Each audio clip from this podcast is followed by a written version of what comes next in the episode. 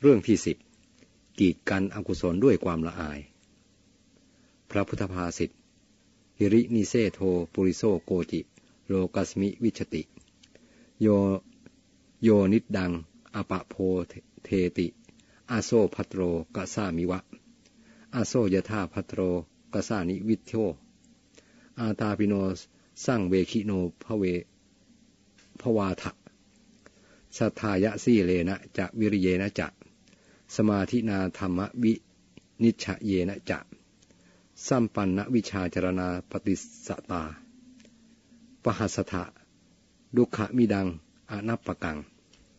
แปลความว่าบุคคลผู้ห้ามอกุศลจิตในวงเล็บที่เกิดขึ้นด้วยหิริมีน้อยคนในโลกผู้ใดบรรเทาความหลับด้วยการตื่นอยู่เป็นนิดเหมือนม้าดีสะดุ้งด้วยแส่ผู้นั้นหาได้ยากม้าดีถูกขูดด้วยแส่แล้วย่อมระลึกถึงตนฉันใดขอท่านทั้งหลายจงเป็นผู้มีความเพียรมีความสังเวชฉันนั้นท่านทั้งหลายจงประกอบด้วยศรัทธาศีลความเพียรสมาธิธรรมวินิจฉัยจงเป็นผู้สมบูรณ์ด้วยวิชาและจรณะมีสติมั่นคงวงเล็บเมื่อเป็นอย่างนี้จักละทุกข์อันมีประมาณไม่น้อยนี้เสียได้อธิบายความจะพรรณนาโดยลำดับอกุศลวิตกนั้นคือความตรึกนึกคิดในทางอกุศลกล่าวคือทางไม่ดี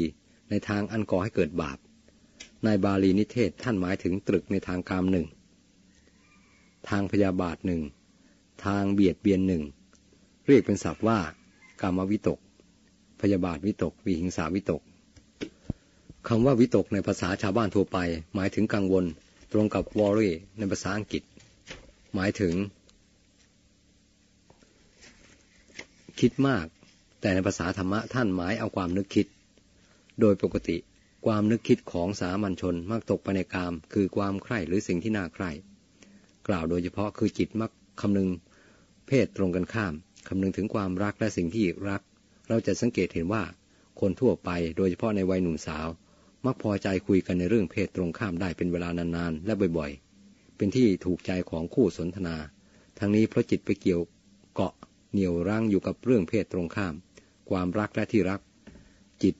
เหลียวแลอารมณ์นั้นอยู่เนืองๆการสนทนาถึงเรื่องนี้เป็นการระบายอารมณ์ที่ถูกกดทับเอาไว้ให้มีโอกาสไหลออกไปจากความสำนึกที่ค้างหมักหมมอยู่แต่ไม่ได้หมายความว่าจะทำให้ความตรึกในเรื่องนั้นน้อยลงมันอาจเป็นเชื้อให้มีกำลังเพิ่มพูนขึ้นเหมือนโยนเชื้อลงไปในกองไฟขณะที่เชื้อลงใหม่ๆดูเหมือนว่าแสงไฟจะหรี่ลงเล็กน้อยแต่ไม่นานนักอาศัยเชื้อนั้นกองไฟก็จะเร่งแรงขึ้นอีก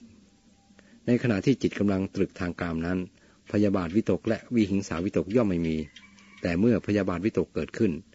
กามวิตกย่อมพลันหายไปโดยในนี้จะเห็นว่ากิเลสย่อมกำจัดกันอยู่ในตัวที่ใดมีความรักที่นั่นย่อมไม่มีความโกรธความรักกับความโกรธจะเกิดพร้อมกันไม่ได้เมื่อกิเลสสายใดเกิดขึ้นมันย่อมเกิดขึ้นอย่างเต็มที่ไม่เคยเลยที่ครึ่งหนึ่งของจิตเป็นความรักอีกครึ่งหนึ่งเป็นความโกรธหรือเกลียดจริงอยู่ในบุคคลคนเดียวกันบางคราวเราอาจรักอย่างดูดดื่มบางคราวเราโกรธอย่างมากแต่ต้องเกิดขึ้นไม่พร้อมกันต้องเกิดคนละขณะโดยทำนองนี้จิตที่ถูกกีดกันจากกามหรือความรักจึงมักตกไปในหลุมหนึ่งคือความพยาบาทหรือมิฉะนั้นก็ความคิดทางเบียดเบียนโดยปกติจิตจึงมักวนเวียนคลุกเคล้าอยู่กับสามหลุมนี้คือกามพยาบาทและวิหิงสากล่าวอย่างไทยคือรักใคร่โกรธเกลียดเบียดเบียนบุคคลที่กีดกันอกุศลวิตกดังกล่าวนี้ด้วยหิริคือความละอายต่อบาปนั้นท่านว่าหาได้ยากในโลกทั้งนี้เพราะคนส่วนมากมักปล่อยจิตไปตามปรารถนาอันหนึ่งบุคคลที่บรรเทาความหลับด้วยการตื่นอยู่เนืองนิดก็หาได้ยากเพราะคนส่วนมากพอใจในความหลับหาความสุขจากการเอนการนอนความหลับนั้นมี2อย่างคือหลับอย่างธรรมดาหลับเพราะกิเลสที่ท่านเรียกว่ากิเลสนิทราความหลับอย่างธรรมดานั้นเพราะร่างกายต้องการพักผ่อนให้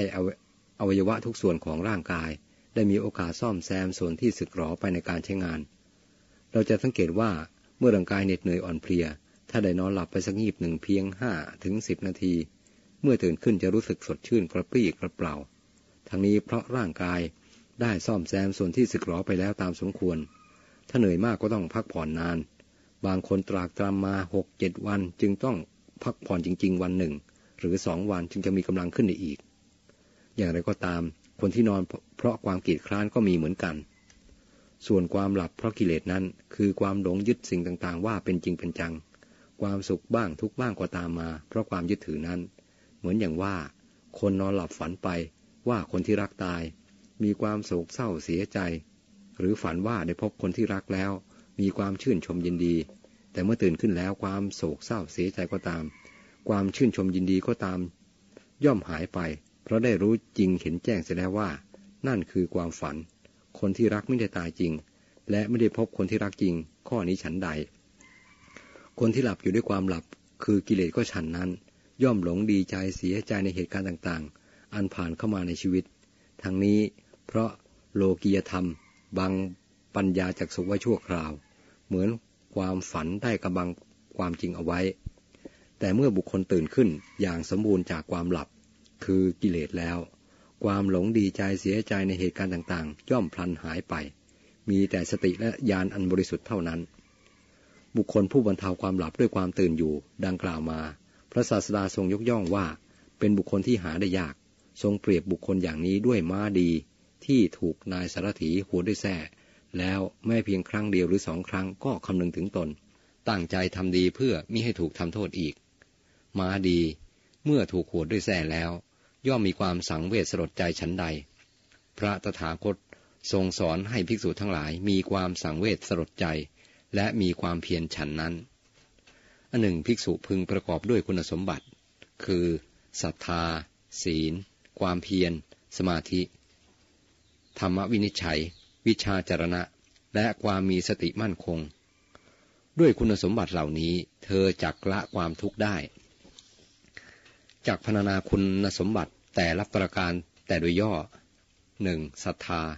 คือความเชื่อในสิ่งอันมีเหตุผลพอเชื่อได้ไม่เป็นความเชื่อที่งมงายกล่าวโดยสรุปคือ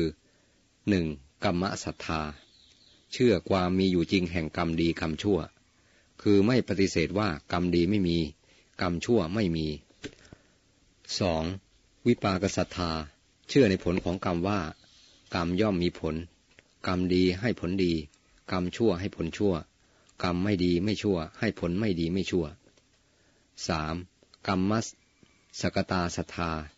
เชื่อความที่กรรมเป็นของเฉพาะบุคคลคือแต่ละคนเป็นผู้มีกรรมเป็นของตนเองใครประกอบกรรมอันใดไว้ดีหรือชั่วก็ตามกรรมย่อมตกถึงบุคคลนั้นกรรมย่อมให้ผลไม่ผิดคน 4. ตถาคตโพธิศรัทธาเชื่อในพระปัญญาตรัสรู้ของพระตถาคตว่าทรงรู้จริงเห็นจริงทรงเป็นผู้ตรัสรู้จริงตรัสอย่างใดสิ่งนั้นเป็นอย่างนั้นจริงมีความมั่นใจในคำสอนของพระพุทธเจ้าผู้มีความเชื่ออย่างนี้เรียกว่ามีศรัทธาที่ถูกต้องเชื่อในสิ่งควรเชื่อส่วนความเชื่อง่ายและเชื่องมงายนั้นพระศาสดาทรงสอนให้ละเว้นเพราะเป็นโทษแก่ผู้เชื่อเป็นทางให้ถูกหลอกได้ง่าย 2. ศีลคือการเว้นสิ่งที่ควรเว้นเช่นการเว้นจากการเบียดเบียนตนและผู้อื่นเช่นเว้นจากการฆ่าและการทำตนให้เดือดร้อนเช่นการติดยาเสพติด 3. ความเพียรคือความกล้าในการทำความดีละเว้นความชั่วความพยายามชอบความขยันในการงานและความบากบั่นเพื่อบรรลุคุณธรรมให้สูงขึ้นไปท่านแสดงความเพียรไว้4ประการ 1. สังวรประธานความเพียรระวังความชั่วมิให้เกิดขึ้น 2. ปหานประธานความเพียรละความชั่วที่เกิดแล้ว 3. ภาวนาประธานความเพียรให้ความดีเกิดขึ้น 4. อนุรักษณาประธานความเพียรรักษาความดีที่เกิดขึ้นแล้วไม่ให้เสื่อมและให้เจริญยิ่งขึ้นไป 4. สมาธิคือความสงบของใจเป็นชั้นๆเรียกว่าญาณบ้างสมาบัติบ้างมี8ขั้นใจจะสงบประณีตขึ้นไปโดยลำดับสมาธิมีความจำเป็นมากในการงานทุกอย่างไม่เพียงแต่การปฏิบัติธรรมเพื่อละกิเลสเท่านั้นการศึกษา เล่าเรียนและการทำงานต้องอาศัยสมาธิทั้งนั้นพอใจวอกแวกการเรียนก็ไม่จำไม่เข้าใจการงานก็ดำเนินไปอย่างกระท่อนกระแท่นไม่เรียบร้อยการเขียนหนังสือยิ่งต้องใช้สมาธิมากพอใจวอกแวกก็เริ่มเขียนผิดทันทีสมาธิเป็นอุปการธรรมตั้งแต่เบื้องต้นจนสูงสุดสมาธิมีอยู่3ขั้นคือ 1. คณิกะสมาธิขั้นชั่วคราวเกิดขึ้นเป็นพักๆเช่นคนอ่านหนังสือที่ชอบมีใจจดจ่ออยู่สมาธิชั่วคราวเกิดขึ้นสมาธินี้จะดำรงอยู่นานเท่าที่ยังมีความสนใจอยู่พอเลิกสนใจสมาธิก็ดับไปทันทีคนที่ทำงานเพลินก็เหมือนกันขณะนั้นคณิกะสมาธิย่อมเกิดขึ้นถ้าสมาธิชนิดนี้ไม่เกิดเขาย่อมไม่เพลินในงานสมาธินี้จะบรรเทาและขับไล่ความฟุ้งซ่านความเหลียวแลของจิตไปทางโน้นทางนี้ให้หมดไปใจจะจดจ่ออยู่เฉพาะสิ่งที่กำลังทำหรือคำที่กำลังพูด 2. อุปจารสมาธิคือสมาธิที่เฉียดฌานถ้าเปรียบฌานในวงเล็บอัปปนาด้วยปลาอุปจารสมาธินี้คืออาการที่จับปลาแล้วหลุดจับแล้วหลุดแต่พระโยคาวจรก็ไม่ละทิ้งความพยายามตรงกันข้ามเขาพยายามจับอยู่ตลอดเวลาเพราะได้มองเห็นแล้วว่าจะต้องจับได้ 3. อัปปนาสมาธิคือสมาธิในฌานเหมือนอาการที่จับปลาได้อย่างมั่นคงปลานั้น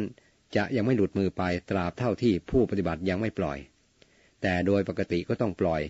เพราะสมาธิเป็นของชั่วคราวเป็นการยากที่จะดำรงอยู่ในสมาธินั้นตลอดไปเมื่อผู้ปฏิบัติสมาธิออกจากสมาธิแล้วหรือออกจากฌานแล้วก็ย่อมดำเนินชีวิตตามปกติคือดำเนินไปตามกระแสแห่งโลกียธรรมการยืนเดินนั่งนอนกินดื่มย่อมเป็นไปเหมือนสามัญมนุษย์เมื่อเป็นดังนี้จึงมีปัญหาว่าสมาธินั้นจะเสื่อมลงหรือไม่ตอบว่าโดยธรรมชาติหาเสื่อมลงไม่เพราะเหตุ3ประการคือ 1. ผู้ปฏิบัติสมาธิย่อมฝึกฝนสมาธินั้นมาเป็นเวลานานกรรมใดที่บุคคลอบรมฝึกฝนมาเป็นเวลานานกรรมนั้นจะกลายเป็นนิสัยสันดานของบุคคลผู้นั้นไปเขาเกิดมามีความเคยชินกับกรรมนั้นจนไม่สามารถหลบหลีกไปได้ง่ายคือจิตของเขาย่อมดำเนินไปตามรอยนั้นอยู่เสมอ 2. การที่ผู้ปฏิบัติสมาธิปฏิบัติติดต่อกันสม่ำเสมอมิได้ขาดสายนั้นทำให้การงานคือสมาธินั้นเจริญขึ้นทุกทีมิได้เสื่อมลงแต่ถ้ามีการงดเว้นความเกียจคร้านอาจแทรกเข้ามาได้การทำสม่ำเสมอทำติดต่อที่พระพุทธเจ้าทรงเรียกว่าสัตตังภิกขุสมาหิโตนั้นมีแต่จะทำให้สมาธิเพิ่มพูนมั่นคงขึ้นการออกจากสมาธินั้นเปรียบเหมือนการพักผ่อนของคนทำงานเป็นต้นว่าอ่านหนังสือหรือเขียนหนังสือ 3. การปฏิบัติสมาธินั้นเป็นกรรมดีอย่างหนึ่งกฎธรรมดาแห่งกรรมดีมีอยู่ข้อหนึ่งว่าผู้ประกอบกรรมดีย่อมมีความรู้สึกปลื้มใจพอใจในตัวของเขาเองความปลื้มใจนั่นแหละชวนให้ผู้นั้นทำกรรมดีต่อไปอีกเพราะฉะนั้นผู้ประกอบกรรมดีในทางใดอยู่เนืองนิดย่อมไม่เสื่อมจากทางเดิมของเขาในทางนั้นด้วยประการฉะนี้แม้พระโยคาวจรจะออกจากสมาธิเป็นการชั่วคราวสมาธิของท่านก็หาเสื่อมไม่จนกว่าจะถูกย่ำยีด้วยอารมณ์อันเป็นข้าศึกกับฌานหรือสมาธินั้นเช่นความกำหนัดในกามเป็นต้นฌานหรือสมาธิที่ได้เพราะดำเนินทางสายสมถภาวนาท่านเรียกว่าอารัมมณูปนิชฌานส่วนที่ได้เพราะดำเนินตามสายวิปัสสนาท่านเรียกว่าลักขณูปนิชฌาน 5. ธรรมวินิจฉัยหรืออีกในหนึ่งคือธรรมวิจัยหมายถึงการตรองธรรมเหมือนการกรองข่าวของทางราชการนี่ก็คือการวินิจฉัยธรรมว่าธรรมใดเป็นไปเพื่อสังสมกิเลสธรรมใดเป็นไปเพื่อทำลายกองกิเลสธรรมใดเป็นไปเพื่อให้กุศลเสื่อมไปอกุศลเจริญขึ้นเป็นต้นพยายามละเว้นธรรมอันเป็นเหตุให้อกุศลเจริญดำเนินตามธรรมอันเป็นเหตุให้กุศลเจริญธรรมใดเป็นอันตรายธรรมใดไม่เป็น 6. วิชชาคือความรู้หรือแสงสว่างภายในความรู้ที่เกิดจากการปฏิบัติทางสมาธิเป็นประเภทความชำนาญทางจิตหรือปัญญาอันได้จากการอบรมจิตในที่นี้ท่านหมายเอาวิชา3หรือวิชา8ของงดกล่าวถึงรายละเอียดในที่นี้ 7. จรณะตามตัวอักษรแปลว่า ความประพฤติ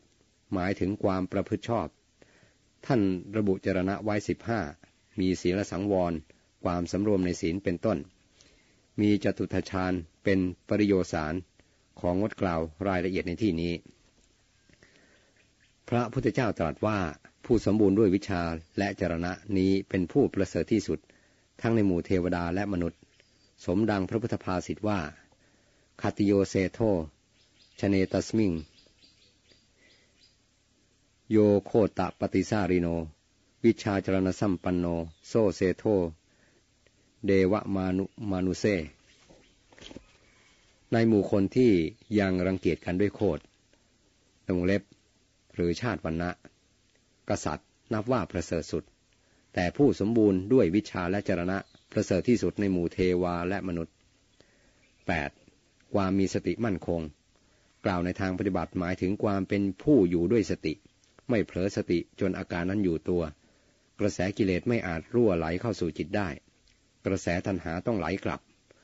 เมื่อมาพบกับเครื่องกั้นคือสติเข้าสมดังที่ตรัสว่ากระแสตัณหาในโลกนี้ย่อมถูกกั้นด้วยธรรมนบคือสติวงเล็บเปิดยานิโสตานิโลกัสมิงสติเตสังนิวารนังวงเล็บปิดพระอรหันต์นั้นได้นามว่าสติสัมปันโนผู้สมบูรณ์ด้วยสติมีสติมั่นคงไม่แปรผันบุคคลผู้ประกอบพร้อมด้วยคุณธรรมทั้ง8ประการดังกล่าวมาย่อมได้รับอานิสงส์คือการละทุกข์อันมีประมาณไม่น้อยเสียได้เรื่องนี้ทรงแสดงที่เชตวนารามเมืองสาวัตถีทรงปรารภพระปิโลติกะเถระมีเรื่องย่อดังนี้